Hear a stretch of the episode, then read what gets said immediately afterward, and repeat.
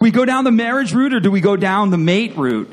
And so we're going mate, I know, right? We have more singles here than we do married couples. So, right, okay, yep, see what I'm telling you. We love married people. We encourage marriage. We encourage children, all of those sorts of things. So today we're going to talk. So I actually last night I told Sherry I said I have two messages, and she, I was like I'm not sure which way I'm going to go, and, and I told her I'm going to do finding your mate. Ooh, ah, right. So buckle up. Am I going to get married, and who is it going to be? That's the question. Odds are, if you want to get married, the odds are absolutely in your favor. They are. The odds of you getting married are in your favor. It's not an issue if you want to get married. It's an issue of finding the right person and making yourself marryable.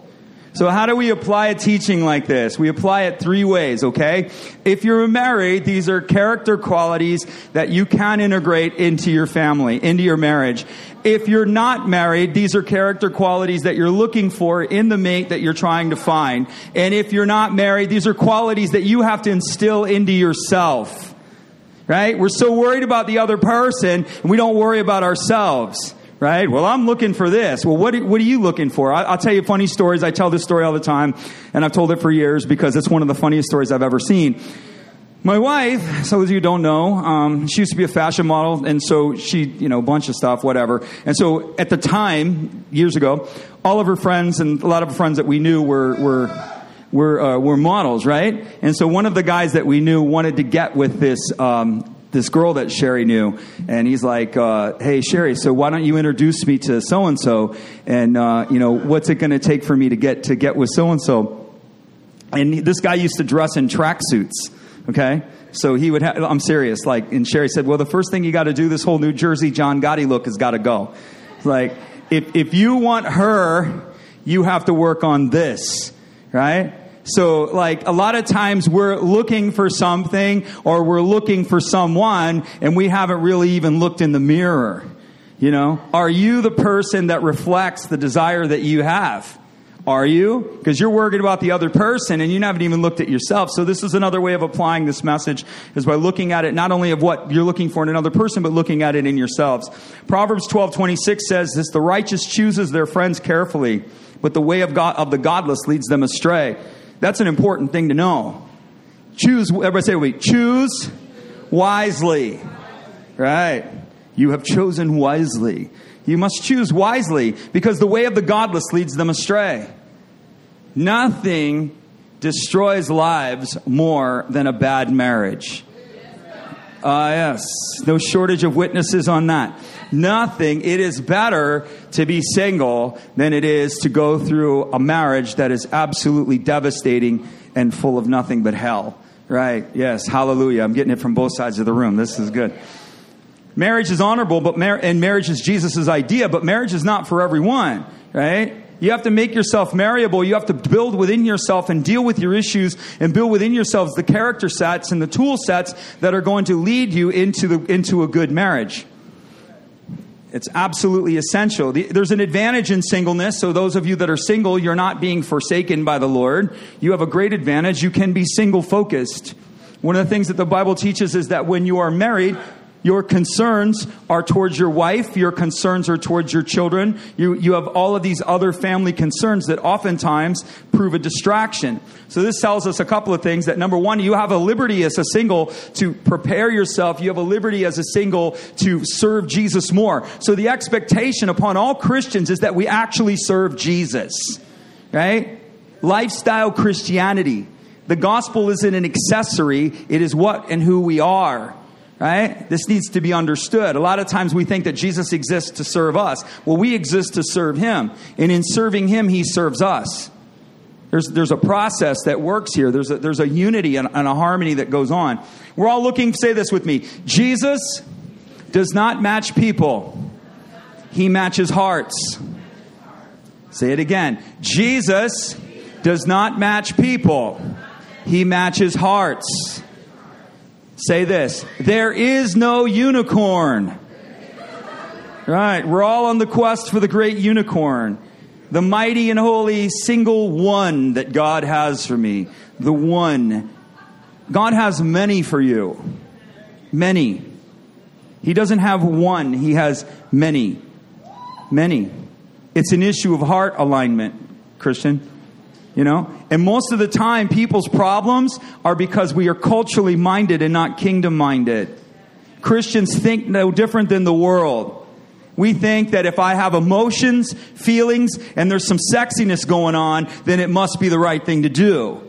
That is completely not what the kingdom teaches. That is completely not what the Bible teaches. It's that the Bible actually talks less about emotion and less about sexiness and more about character. Most people, when they try to date, they seek, they seek romance over friendship. That is a massive mistake. When I got married, when I got engaged to my wife, we were friends for a long time. But when it got, and I didn't even see it coming. It just kind of happened. And when it happened, first thing my pastor looks at me and he says this. He says, I want you to know something, Kevin. He goes, you're going to be out of bed more than you're in it. He goes, I just want you to think about that. yes, baby, yes. Well, okay, that consumes a very short period of your life concerning what the relationship actually looks like. So if there's no character, and if it's, it's got to be a little bit more than emotion, and it's got to be a little bit more than sexiness, if the relationship is ever going to be founded or endure. That, but the world teaches you just the opposite. And that's why the divorce rate is off the chart because it's all based on emotion, it's all based on feeling, and it's all based on sexiness. And it falls because there's no character foundation underneath it. Yes. So praying for your mate, let's start it off this way, all right? So we were just having this conversation yesterday. I had people going, oh, I'm single, when are you going? I was like, okay. And they're, and they're like, what do I do? And like, I, what I can tell you, I can tell you by living experience. This is not philosophy, this is truth, okay? Say this If I want a mate, I must pray according to the scriptures. That's right. What does that mean? Find a story in the Bible, which means you've got to be biblically literate on some level. Find a story in the Bible where God brought people together or where romance actually happened and pray down that line. Right? Okay, I'll give you a few. Adam and Eve. Lord, I, I just want to, I want you to bring my wife to me. God brought Eve to Adam. You might pray that way. You might go, Lord, I want you to find that woman and I want you to bring her to me. And when you bring her to me, I want you to open my eyes so that I can see that she's the one that you brought to me or she's the one, she's someone that you're bringing to me. Not the one, but she's someone that you're bringing to me. If you're a woman, you might pray, Lord, I want you by your grace to lead me to the person that you have for me. See what you're doing? You're praying in alignment with how God works. We pray, Oh Lord, give me Billy biceps and Susie swivel hips. That's what I want. Oons, oons, oons, oons, oons, oons. Make him look sexy so our Instagram looks good. So that when we go on the honeymoon, we can make everybody jealous. That's how we are. We're shallow. We're vain. And we wonder why it doesn't work because it, it doesn't work because it's not attached to God's way. His way is completely different than ours. My ways are not your ways, neither are my thoughts your thoughts. As the heavens are higher than the earth, so are my ways above your ways. He's a little smarter than you and I. He created marriage. He is for marriage. He likes marriage. It's not man's idea, it's his. Okay? You might say Isaac and Rebekah. Isaac was meditating in the field. He was praying. He was seeking the Lord, and up over the hill came Rebekah, brought to him. This is actually how I asked for my wife. Uh, how do I know this works? Because it works like this. It, I, I'm telling you, it works. I never prayed, Lord, I want super sexy. I want, you know, my trophy. I, I never prayed that way. I, that was never the way I prayed. Because I, I wanted something that was more than what I was capable of generating. If you want something that you can generate, go right ahead. Because if it's authored by you, it will fail by you. You want, God is matching hearts. Matching hearts. And there's many hearts that he will match with you that will align with yours if you're willing. But pray accordingly.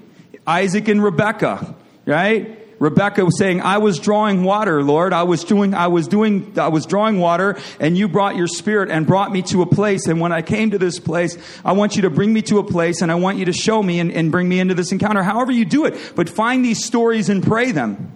You might have Jacob and Rachel. I want somebody who's going to honor me and is going to be willing to work for me. Some of you want to be courted. Most women do. I want a man who's willing to work for me, who's willing to do whatever it takes to earn the love and affection that I have to offer. You might pray that way. You might be a man that says, I want a woman who's worthy of my efforts. Who isn't spreading the love all over town, right? I want a woman that has virtue and honor that I can see and that will give me an opportunity to win her. I know a guy exactly like that. He was in love with this woman, and this woman wanted nothing to do with him at all. Not my type, not my this, not my that. This dude over a period of years just continually showered her with affection, like kindness was mainly the thing. It wasn't like, oh baby, you're so beautiful. Come on, girl. Let's go to the cheesecake factory. You and me.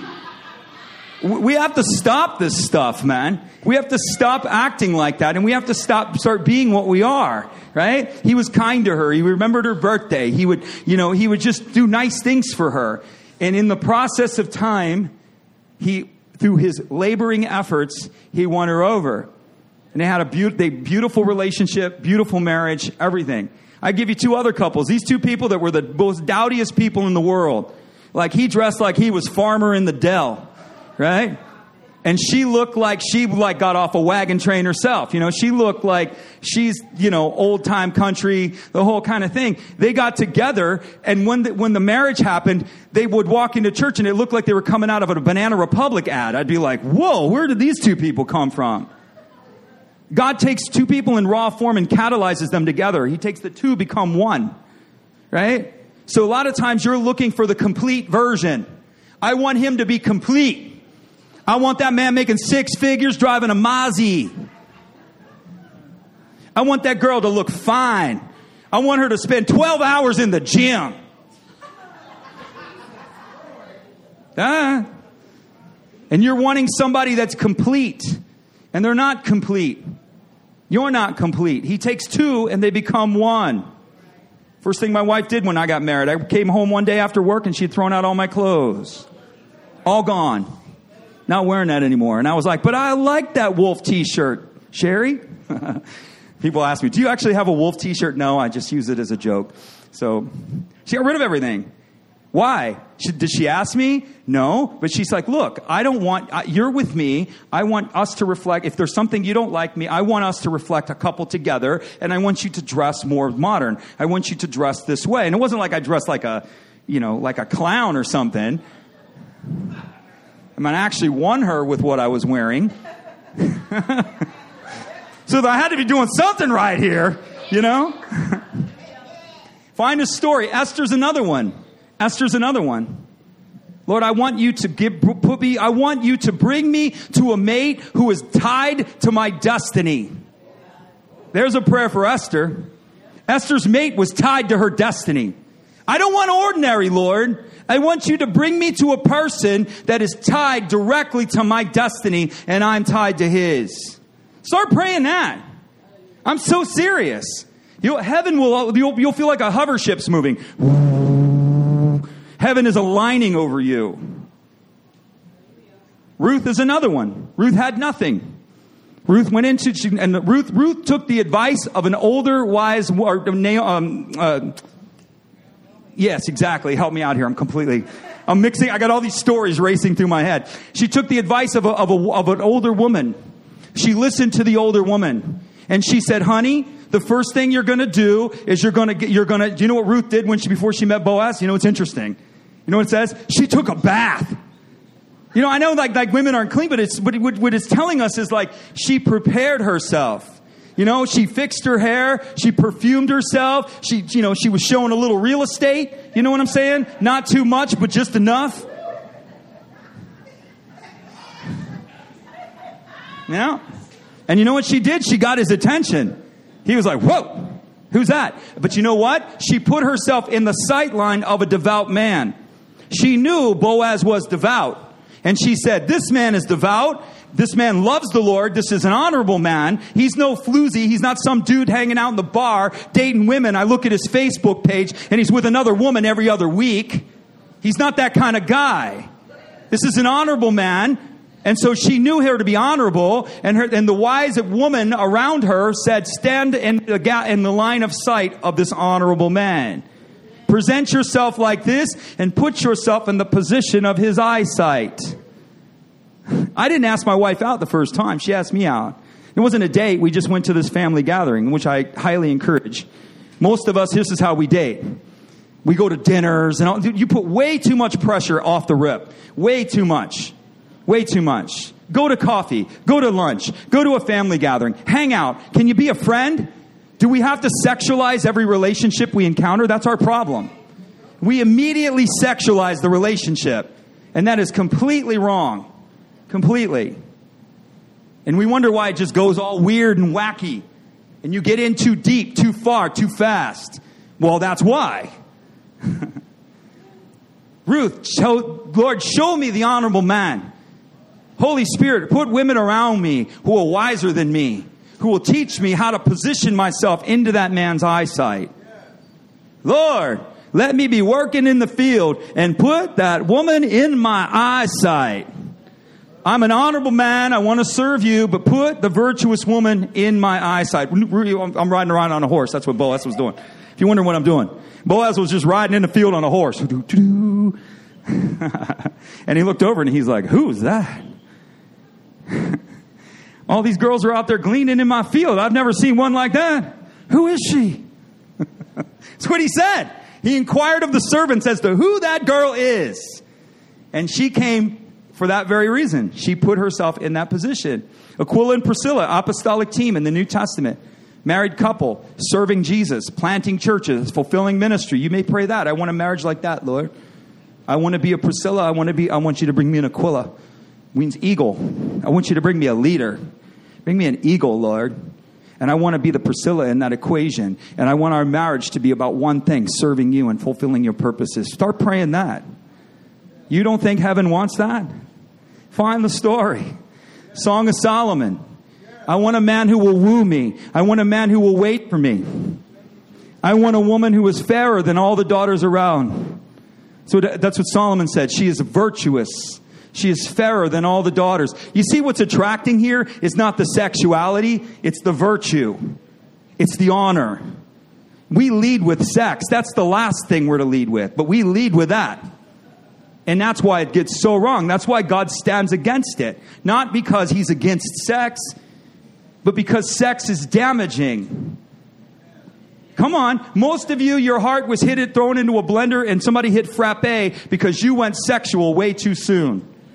You weren't married, and you weren't, there was no commitment. That's what, if you understand what sex is, sex is plutonium. That's what it is.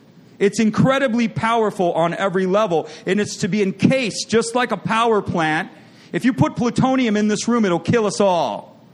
But if we put it into fuel rods and put it into a nuclear reactor, we can power a city with it. That's what sex is. It's to be within the reactor of marriage. And it's to fuel the marriage. It's to fuel the relationship. It's to bond the intimacy between the man and the woman. It's to generate the intimacy. It's to force the intimacy. That's what it's for. It's not a toy. It's absolutely the bed is on, marriage is honorable among all, and the bed's undefiled. Read the Song of Solomon. You don't think Jesus likes sex? He's in the bedroom with those people. Eat and drink, lovers, till you're full. There's a third voice that when they don't they don't get together, she's like, "Awake, come to me, come to me," and he says, "Not yet." Okay, I'm going to lay a heavy on you dudes out there. In the Bible, the guy who's the one who says no, do you know who it is? The man. The man in the scripture is responsible to say no. Well, she said yes, so I just did it. Are you a dog? so, seriously, are you a baboon that, that just cannot control himself with the whiff of a scent? Are you serious? You're, you're a little higher than that. The Jews used to wear a belt. Do you know why they wore a belt? It was a reminder to separate their higher faculties from their lower ones. And it was a reminder to them they were to belt themselves. It's in the scripture. They were to belt themselves. And the idea of belting themselves was to understand that they were to be ruled by their upper, their upper chambers, their heart, their spirit, their intellect, not the lower chamber, right? That has no brain at all.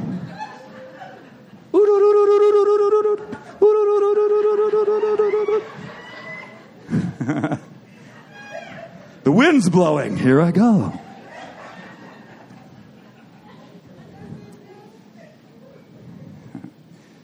It's true. Mary and Joseph. That's when Song of Solomon you see that. She, I was telling this woman this yesterday. I said, in the Song of Solomon, he comes to her door in the night, and she doesn't want to come to him at the night because she's in her gown and her hair's down. And she says, I don't want you to see me this way. Let me fix myself properly because the time for you to see me like that isn't now. So she's demonstrating virtue to her. She's like, I want to see you, but it's night. I'm in my gown and my hair's down. Let me, give me a little bit of time. God knows, two hours. He's going to be like, oh my gosh, what's going to, she's, give me time to put proper clothes on and I'll meet you. And the Bible says that he took myrrh and he spread it on the door and he left. And she walked out and she smelled that myrrh, which it means, I love you. Myrrh is, myrrh is a symbol of death. I'll die for you. I'll wait as long as I can. I feel like I'm dying right now, girl. Oh, I'm dying, but I'll die for you. And he put myrrh on the door and he left. And she took the scent of his myrrh. She said, This is a man who will give himself for me. And she followed him through the cities. And she looked for him. You see the connections here? You don't see that, like the overarching sense of romance that we all want, the overarching sense of virtue that we all want. This is the culture of the kingdom. This is not the culture of the world. If you follow the ways of the world, if you sow to the flesh, of the flesh you will reap corruption. It's going to be nothing but corrupt, and you corrupt your relationship when you lead it that way. You need to back it up. To think that Christians aren't having sex with one another is naive. I just told them yesterday. I said, but we as a church cannot proclaim that standard is true. We have to proclaim God's standard. God's standard is, is sex is within the context of marriage. Cohabitation is a sin. Sex outside of marriage is a sin. I'm not going to stutter and I'm not going to blink. It's called fornication, and it's sinful. It is. Does it condemn you? No, but it corrupts you. Let's just say it together. It'll do you some good. Say it with me. You're going to like the word. You're going to get used to it. Say it with me. Fornication does not condemn me, but it will corrupt me. Yes, it will. And it will corrupt your relationship. Yeah? The woman is wired to say yes, guys. So if you don't know that, the woman is wired to say yes. She's wired. That's why the man has to be the one with restraint.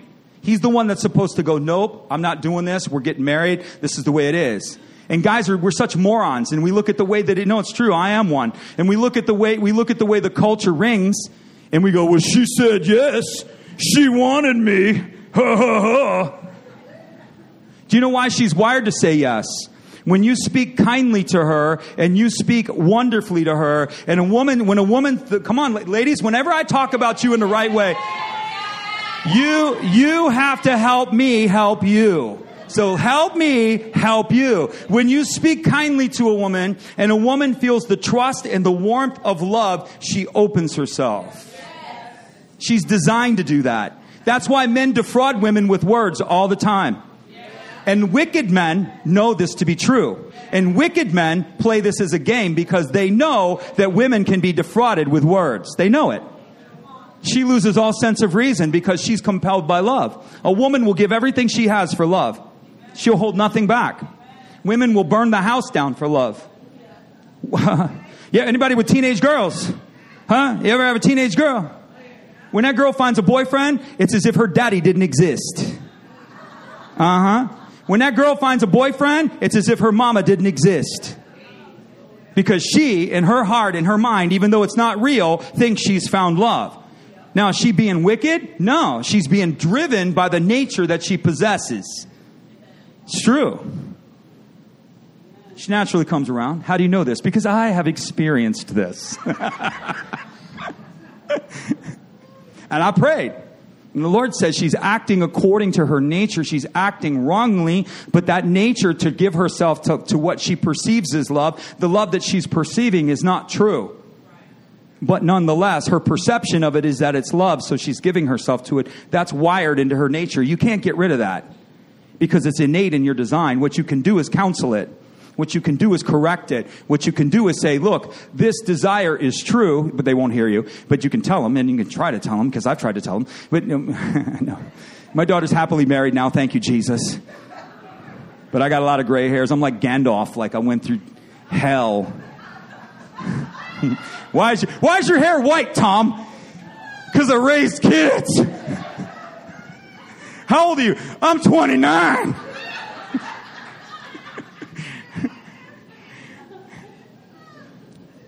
But she's wired that way. So men, you're supposed to demonstrate maturity and you're supposed to say no. Second Corinthians, there's a lot of options that you have. You have an option to choose, but this one isn't an option. Doesn't guarantee anything, but it certainly increases the success. Do not be bound together with unbelievers. I'm going to say it again. This is an emphatic imperative, which means it's a command. He's not asking you, he's telling you. Do not be bound together with unbelievers. For what partnership has righteousness with lawlessness? What fellowship has light with darkness? What harmony has Christ representing truth? Belial is the spirit of lies. What, rep, what covenant does Jesus, truth, have with those who are bound by lies? Or what is the believer in common with an unbeliever? Or what agreement can the temple of God have with idols? I'll give you one that's a little more of our modern time. That's pretty blunt. In case you don't get that, that's a little too high for you. Let me tell you this. In the Old Testament, there was a command, you shall not, say it with me, you shall not yoke an oxen with an ass. That's right. God commanded them, do not yoke the oxen with the ass.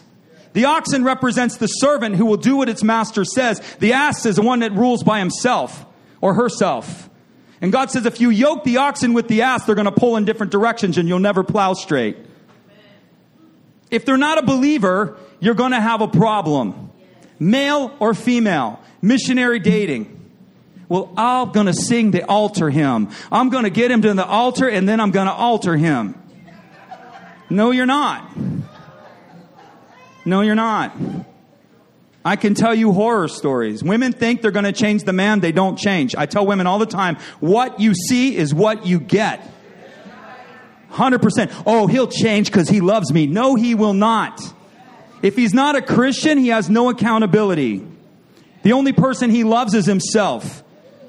And if he doesn't love himself, then come under the submission and rulership of Jesus and exalt one that's higher than you. Oh no, I can't do that. You love yourself. Women are the same way. Doesn't guarantee success because there's a lot of carnal Christians. Well, I married because they're a Christian. Well, have they, did they demonstrate Christianity to you? Do you know how many times I go, oh, look, Pastor, I want to introduce you to this person. This is somebody I met. You're Christian. Oh, yeah, where do you go to church? And she'll tell me, like, oh, well, I haven't been to church in four years. Oh, oh, oh, oh okay. There, there's no demonstration of faith. There has to be a demonstration of faith, Christian. They, they have to demonstrate it, especially guys. Guys are the worst. Oh, yeah, baby, I'm a Christian. I'm all about ministry. I'd like to ministry to you right now. Laying on of hands, I like to practice some of that. I want to lay some hands.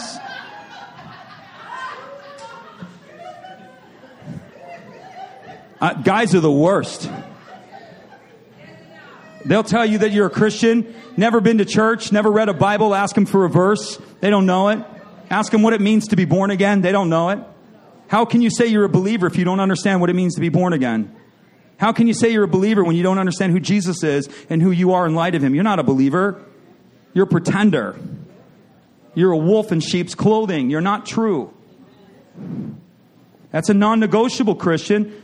Being, marrying a Christian doesn't guarantee success because there's a lot of carnal Christians. But what it does is it puts the person in accountability. When someone comes to me and says, listen to me, pastor, we're having issues in our marriage, you know, I can say to the male or the female, well, is your spouse a believer? And if they say yes, then I'll say, okay, let's meet together. And then I'll meet with them and then I will charge them by Jesus Christ to come under submission. Not to their wife, but to the authority of Jesus. Husbands, love your wife. That's not an option. Wives, honor and respect your husband. That's not an option. So where love and respect are absent, we can bring that person into alignment, not because their husband deserves it, not because their wife deserves it, but because Jesus deserves it. The accountability of the gospel is laid upon the believer. If they're not a believer, they're accountable to no one.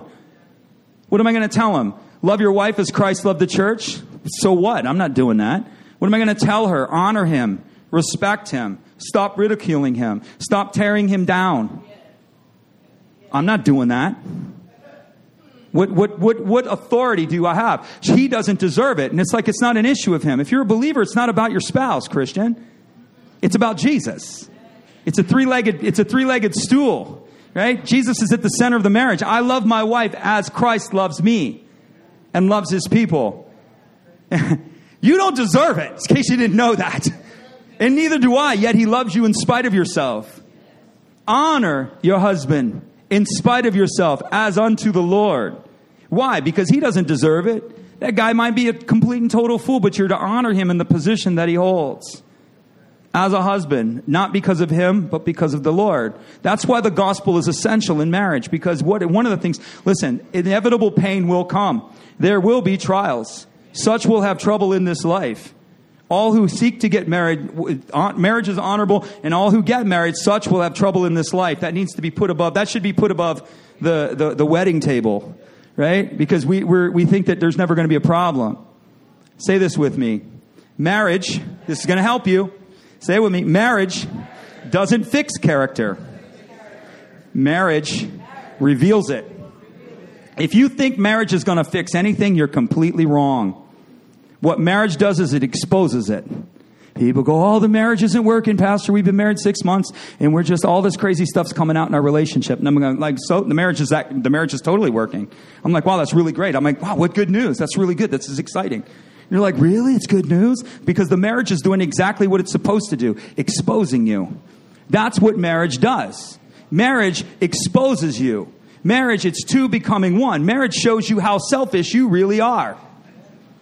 Marriage shows you how uh, unable to control yourself, the lack of self control that you have. Marriage reveals a temper that you've been hiding for the last six months. Marriage reveals the depth of fear that binds you. He never saw that with you before, but now all of a sudden at the first sight of danger, you're bound up into a wad running around the house in a tizzy because you're so afraid of things. Marriage reveals the fear. Marriage reveals the pride. Marriage reveals the selfishness. Marriage reveals the humility or the pride or the lack thereof. It reveals everything. That's what it does. But if you read what the culture says, this is what the kingdom says.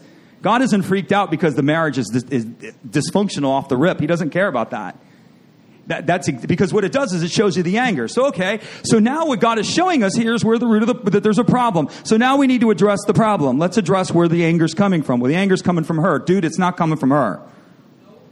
She's a secondary reaction to something long before that well, you know, uh, where's the bitterness coming? Well, the bitterness is coming from him. He just doesn't do what I want him to do, and I just get all bitter. Well, honey, the bitterness isn't coming from him.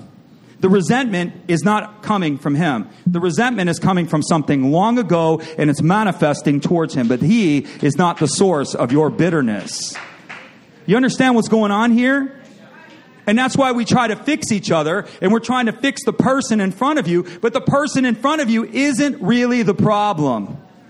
They're doing a behavior and their behavior is triggering something in you and it's causing this reaction. She's doing a behavior and it's triggering something in you. It's making you feel disrespected. It's throwing you back to when you were a little boy on the playground. It's throwing you back to when you were forgotten. She's treating you like a child and making you feel mommied like your mom mommied you. And so you're getting this all weird feeling and then you're erupting on her.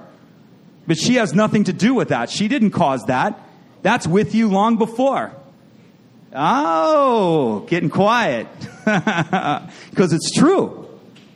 Because it's true. When I was single, I thought I had it all figured out until I got married. Then I realized how quickly I didn't have it. I've been married 30 years. I am absolutely 100% qualified to speak on this subject. Okay? I am not an observer of marriage. I am an absolute practitioner.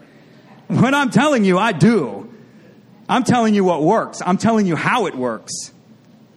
It's true. Faith in Christ doesn't guarantee success, but increases the odds. 51% of all marriages outside of Jesus will end in divorce within 10 years. What? That's right. Write it down. But 27% of all marriages among Christians end within 10 years. Your odds are, your odds are increased. You're doubled. Your odds of success are doubled. You have a 70, 73% chance of succeeding in a marriage if you marry a believer, but not just a believer. What constitutes this? Regular church attendance. Do you know why? Because, say it with me, Sunday is the day I get my head put on straight. That's right. Sunday is the day when all the noise stops and you are told who you are and you are called unto your Father. Your identity is spoken over you. The summons of your life is called all to you and you are called beyond yourself. That's what Sunday does. Nobody in the world is going to tell you to love your wife. Your boss isn't telling you to love your wife. The guys at the water cooler, man, I wouldn't put up with that. I'd get that girl. I'd, I'd be done with that B. I mean, this is how we talk. This is exact. Oh, that guy, he doesn't respect you. He does all that to you. Girl, I would be gone long ago. Look at Jim over there. He's sexy. Go talk to him. You don't need that man. Here's another man over here for you. This is how we talk. And our lives are ravaged because of it. And the field is wasted because of it, because we follow worldly culture, worldly counsel, not kingdom culture. When you come to church on Sunday, one of the functions of the church is to help you get your head on straight, to call you to a level of thinking that you don't naturally possess, to call you into the mind of Christ. That's what church is supposed to do. Get you beyond yourself, not placate your narcissism. You're okay. It's all good. You're a champion for Jesus. It's all going to be fun. Here's a pinwheel cotton candy. Did you see the fish tank on the way out? Oh, we'll get you a vibrating recliner next week. That is never the gospel. That is not the gospel, Christian. The gospel is meant to transform us. Jesus is a, say it with me, Jesus is a rock of offense. That's right. That's right. He is the rock of offense. If you fall upon the rock, you'll be broken. But if that rock falls on you, you'll be crushed to powder. In other words, God is saying, listen to what I'm telling you and fall upon the offense that I'm giving you.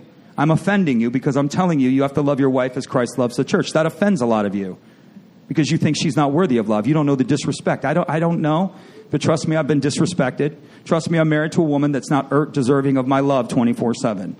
Right? She's not. She's not here. But she, she, we are going to record, we are not going to post first service. No, I'm just kidding. She's not here. It's true. But if, but if she was here, she would be, she, she would agree.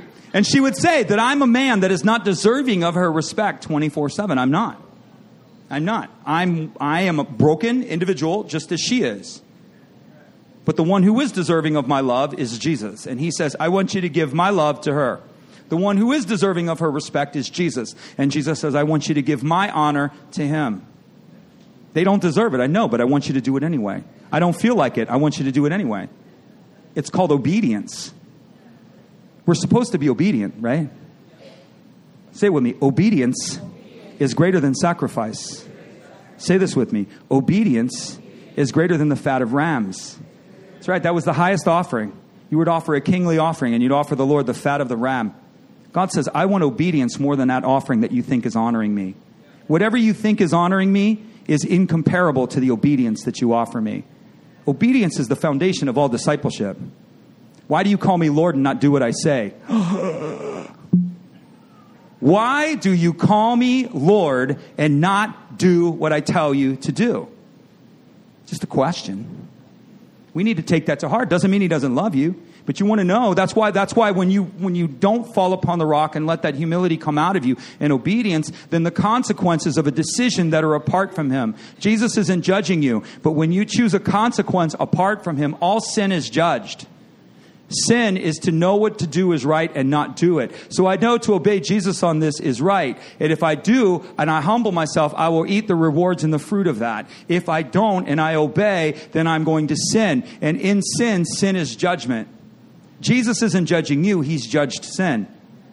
The judgment is not upon the people, the judgment is upon the sin. So when Christians suffer consequences, it's not God's judgment.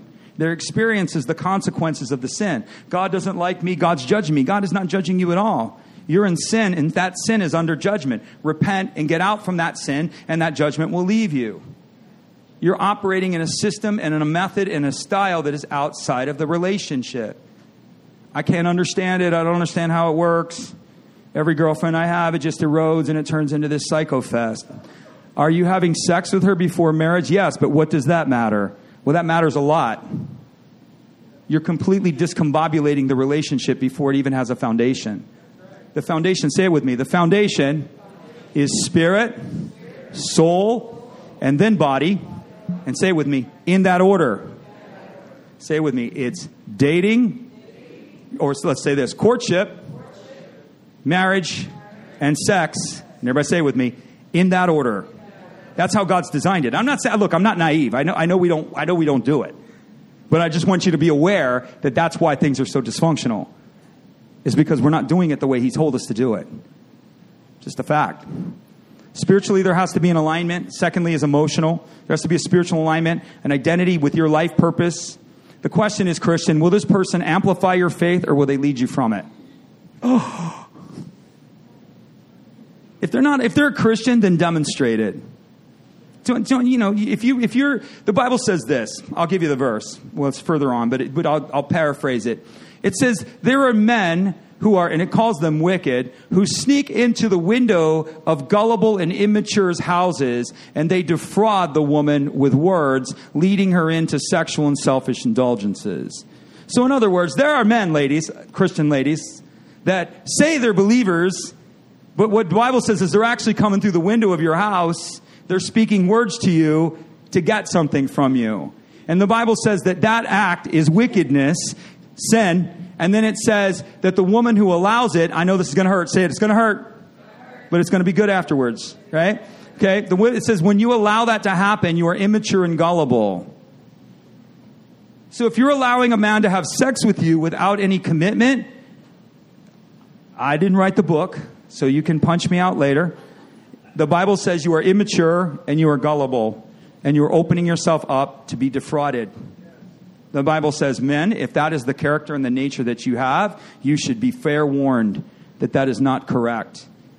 I know a lot of guys that defraud a lot of women, and I never have a kind word to say to them if they do that. Are you pretending to be a believer so you can get in that girl's pants? Is that what you're trying to do here? Are you pretending to be a believer so that you can have the nurturing and the aspects and all the benefits of the relationship, of a relationship without commitment? You want all the bennies of the relationship, but you don't want the commitment you're not a believer or you're not acting like a well i am a christian then, then come under obedience. Come under obedience. I'm just telling you what listen you want to find a church that tells you something different? There's plenty of them out there. In our modern culture the younger pastors have no moral standard whatsoever. None at all. And the people of these congregations think it's okay to have sex. Okay look you're going to have sex i get it. People are going to have sex but you're going to reap the benefit of that. You have a clear choice. You have a clear choice I'm just my job is to tell you what the Lord says. And if somebody tells you different and they're standing in a pulpit, they are not representing Jesus correctly. If somebody tells you different, if I or an angel of light preach another gospel other than the one you heard, I'm telling it to you straight from the book. Faith is not an accessory to marriage. Marriage is the accessory of faith. A, ba- a bad marriage is far worse than, than singleness. So we have to have spiritual compatibility. I think I made my point, I hope. Soul compatibility. Mind, ready? Do you guys do you guys commune on the same intellectual level? Right? Do you have a PhD and this dude dropped out in 8th grade? You know, it's not going to work. You're not intellectually compatible. And what it means is doesn't mean you have the same college background or high school background. It means that you guys can speak intellectually on the same level. You're able to speak to one another and communicate with whatever level that is. We all have different levels, right? So whatever level you are, it's equal yoking. So whatever level you are, are you able to commune and connect with that person intellectually at the same place? So the soul is, so it's spirit, it's soul. Soul is mind, will, and emotion. So are you able, are you intellectually compatible? Right? Is there compatibility there? Emotions. Do you care about the same things? Do you love puppies and the guy can't stand dogs? you know what I'm saying? I mean, it's like, I mean, this, this, is, this is true, right? Jody loves dogs. I mean, I go to Jody's house and you got like bow ties in the dog, dog's hairs and everything. Craig, we know Craig's got to love dogs. Oh, you swore you never have pets. She has a blind dog, right? Talking about the compassion. I walk over there and there's two, they're all, what, they're Shih Tzus, right? Right, right, right. And so they have uh, little bow ties in their hair and everything. And so anyway, sorry, another story. Squirrel. Do you care about the same things? 80% of all marriage failures, the divorce rate is related to this, are directly related to unresolved emotional issues. unresolved emotional issues. A lot of you went through, went through divorces not because of financial issues, but because somebody somewhere in the marriage was emotionally dysfunctional. Can I get a witness? That's right. That's right. It may be you, it may be them. Emotional dysfunction within the relationship will cause it to fail. That's why mind, will compatible, or intellectually compatible, will compatibility, and then emotional compatibility. Inability to navigate the emotional realm. Listen, guys, you marry a woman, it's going to get emotional. All right, man, when I say this, I need you to help me help you, right? If you are married to a woman, you will testify it's emotional. It is emotional. How do you feel? I don't feel anyway. You've got to feel something. Can I tell you how I feel? What? but you learn, you get stronger at it, you get better at it. We have to have an ability to navigate the emotional realm. It's parental background, it's childhood, it's unresolved anger, it's bitterness, it's insecurity, fear, lies, it's mirrored, mirrored trauma. You'd be shocked how much trauma is mirrored, right? You say something to her, and she's mirroring her daddy back at you. She was abused and neglected as a little girl, and she never got her, she never got a chance to express that rage on her dad. But you represent that male figure to her. She says something to you, and that rage is coming at you like a freight train and you're like, where did this come from? True. True. Mirrored dysfunction, mirrored trauma. Yeah. I know a guy got divorced, and um, she was abused at a, at a very early age from her, uh, her parent. And um, they had a child together, which was a girl. And soon as this girl got to the age where this, this trauma happened in her life, she divorced him she took out all of her violence and all of her rage. And I tried to explain it to him. I'm like, dude, she's mirroring. She's mirroring her childhood through her daughter at you. I know it's psycho, right? It's, it's, but this is, this is what happens. This is where all this stuff comes from. It's the wounds of the soul. The soul is the emotions. The emotions are damaged. The, the, the, the wounds within the emotions cannot be, say it with me, it's going to help you. The, the wounds of the soul cannot be fixed intellectually. There's not a book you can read. There's not a method you can d- approach. There's no amount of external forces that you can put around yourself that will heal emotional wounds and brokenness. None. You have to do inner healing. It is the only way. There is no other way. No, and the church is insanely dysfunctional at it. We don't have an answer. Elevate does, but, we, but the church, churches, the other churches don't have an answer. They don't. You know what they do? They give you a book they give, you a Bi- they give you a Bible, they give you a book, they give you a list of things to do, they give you a bunch of external behaviors when you go to the pastor. Well, next time you get angry, Kevin, I want you to take this fork and I want you to walk outside and I want you to pace back and forth and put your anger back on this fork. Well, it doesn't work, dude. How about I get rid of my anger entirely? And how about I no longer have a trigger that provokes me? How about when my wife acts that way, I, I'm completely neutral on it anymore and I don't rage? Wouldn't that be a miracle? That's right. We mirror our dysfunctions. You can't heal this stuff externally. We can't. It's, quoting scripture doesn't do it. Quoting scripture helps, but external measures do not, cannot control external ish, internal issues. That's why we explode and we get unhinged. And you're almost looking at yourself like, who in the world are you? You ever done that? All the honest people are nodding their head. The rest of us never. Never. I live an isolated existence. I control myself. That's the only way you can do it. You have to control yourself and isolate yourself. But if you're exposed, particularly in marriage, you're exposed to another person, you will be provoked. And if you don't, if you don't think the devil knows those triggers, you're crazy. He knows. He's going to put his finger right on it. He's going to be like, watch Kevin dance like a puppet. Boom. Watch Sherry dance like a puppet. Doot and you won't have any clue. Why is this person reacting? I'm not meaning anything. Why is she reacting like this? Why is he reacting like this? I'm not meaning anything. Why are they reacting? And you will have no clue as to why they're acting that way.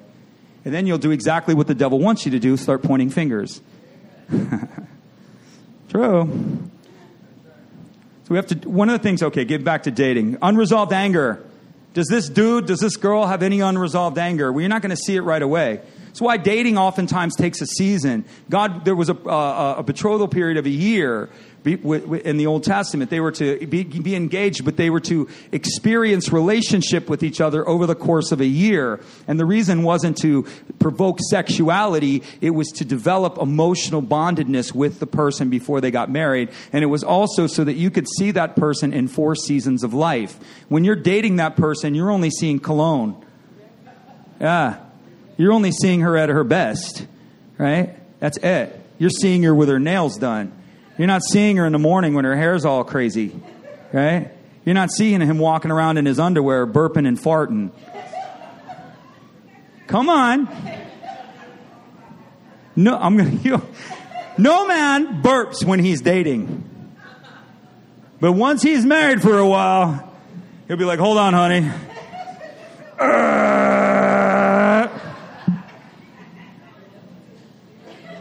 Do I have any wives in the room that can witness this experience for me and testify that what I speak is true? It's true. Well, I've dated and he's never burped once in front of me. Just if you marry him, you're going to see it. you have to experience all seasons of life with this person in order to see them at their best and at their worst. You don't marry someone if you, there's known addictions. Well, the word addiction is a broad subject. That means all substances, foods, shopping, video games, any counter activity, any counterproductive activity that consumes a large amount of time. So if he's in his Batman PJs up till 2 in the morning playing World of Warcraft, that's a problem. and he's over the age of 16. I'm saying productivity. I'm not saying, I know I have guys that really play video games. I got a guy here who plays um, one of the shooter games. He's like, man, I play a shooter game, man. You make me feel bad. I'm like, I don't want to make you feel bad. What I'm talking about, I'm talking about guys who have nothing but count. That's, that's all they do. Is there a woman in the room that has experienced a man like that, that that's all they do, right? They almost don't want to work. They don't want to do anything. That's all they want to do, right? It can be the same thing. It can be shopping. It's a counterproductive activity. It's not something you do. Look, I play video games from time to time. So like all you video, all you gamers out there, don't go, man, we gotta have a, we need to team up and we're gonna have a word with the pastor and we're gonna take him out back and we're gonna, we're gonna, we'll tell him about this. We're gonna school him about this. I understand. I get it. I get it. I understand. It's it, I, there's there's an outlet for it, and it's an excuse. It's a hobby. I, I I understand all that, but it should not consume large amounts of your time and take you away from more productive matters. If it's a distraction for you, or if it's something that you do in your spare time, that's not a problem. Are we clear on this? Okay, so I don't have to fight the video game war after service with people, right? Okay, all right. And all the women are like, "Tell him, tell him, tell him, tell him, tell him to put that game down. Tell him, tell him." and all the guys are like, it's okay, man. I like to play. I'm like, I get it. I like to play. So anyway, Proverbs, don't be angry, don't be associated with heavy drinkers of wine or be over those who are overconsumed with meat, which basically means those who are just really consumed with everything. For those who drink heavily and those who are overconsumptuous will come to poverty. You don't want to be with someone who turns into a situation where it's over distracted. Like I used to be like hardcore on football, so let me throw myself under the bus, right? I can't, I didn't even hardly watch. I think I watched the Super Bowl this year. You know, whatever. Some of you guys were like the NFL. Some of you don't care. I used to be really be into it when I first got married, and it'd be like there'd be three games on on Sunday, and Sherry goes would say to me, "Are you going to stop watching the game now?" And I'd be like, "It's only the second game, Sherry." There's one more after this. and then she goes, But isn't there a game tomorrow night on Monday night? I'm like, Yeah, and I'm watching that one too. That would be kind of how it was when we first got married. And I learned, wow, you know, I had another buddy, he used to like to go and play basketball. He was obsessive about playing basketball. He had this routine where he came, he, oh, we have communion. Yes, I got to close. Yes, thank you. This is why I have all of you here but I'm looking at I'm looking at the time, but we have communion. But my buddy used to go off and play basketball, and his wife would go, "Look, I don't want you playing basketball every week." He would come home, change his clothes, go and play basketball. Come back home seven o'clock at night, take a shower, go to bed, and he's married. Any ladies here would have a problem with that? Anybody? Yeah, exactly. Right? See, you know, he didn't get it. He, he, he didn't understand it. And so he had to set that aside, and they had to come to some kind of agreement that this, this, there's a window for that, but it's not every day. There's a window for that, but it's not all the time. You can do it, but just not be consumed with it. Unresolved bitterness, defrauding one another, we covered that. Are they greedy or are they generous? So when they take you out to coffee, do they go, oh, where's my wallet? Where's my, where's my wallet? which means self consumed, self sufficient, or materialistic. Greedy people bring trouble on their families. You don't want somebody who's greedy, who's all about themselves. You want to see some demonstration of honor towards the Lord. If they can't honor Jesus, they're not. Jesus is where your treasure is, there your heart is. You want to know if the person's a real believer? Do they give? Got real quiet. You want to know if a person's a real believer because this is how Jesus measures it. You say you love me. Where your treasure is, there your heart is. Do you give? Because it's a demonstration of generosity, it's a demonstration of obedience, it's a demonstration of honor. Just saying. Honesty, emotional, and personal integrity. Okay, this is a big one, and then we're going. to, This is the last one. Is, is honesty important, ladies? Yes. Is it? How important is it? Very. Very. Would it be number three? It'd be number one, right? So what, is, what does honesty look like? Well, honesty in the relationship, the first thing it would have to be would be emotional honesty. Are, are, are they capable? Is that guy capable of, of being honest with himself, with his feelings, where he's at? Is, is he capable of that? And look, I, I didn't know how to, I didn't know how to emotion. I was not the most emotionally developed person when I got married. So everybody take a, take a breather, right? So I was not massively emotionally developed. But my wife happened to be a little, a lot more emotionally matured than me. And so through her emotional maturity and my willingness to become more emotionally developed, I became more emotionally developed. She helped me, right? But what I was is that I was honest. I did not know what I was feeling, how I was feeling. I did not know how to deal with my feelings, all of that stuff, but I was honest about that. I didn't pretend like I was and I wasn't. Emotional honesty is a big thing, right? And guys have to be willing to be emotionally honest. Ladies, you have to be willing to be emotionally honest. There has to be an emotional honesty. There has to be personal integrity. Ooh, here we go. Godly people who live honestly will be a blessing to their family. If he will not live honestly before you, ready? Everybody, ready? Everybody say, hold the chair. Right. Can you see his phone? Can you see her phone? No, I'm serious. Are you allowed to look on her phone at any time? Is she allowed to look on your phone at any time? You'd be shocked at how big of a deal breaker that is with people. Oh, they let you do it, but then they get married. No, that's my phone. That, no, don't touch my phone. Does she have your password? I, I don't even have a password. if I had a password, the first thing my wife would ask me is, What do you have on that phone that you need a password for? That's the first thing she'd say. Does your, fa- does your Facebook profile, ladies and gentlemen, reflect the person that you claim to be?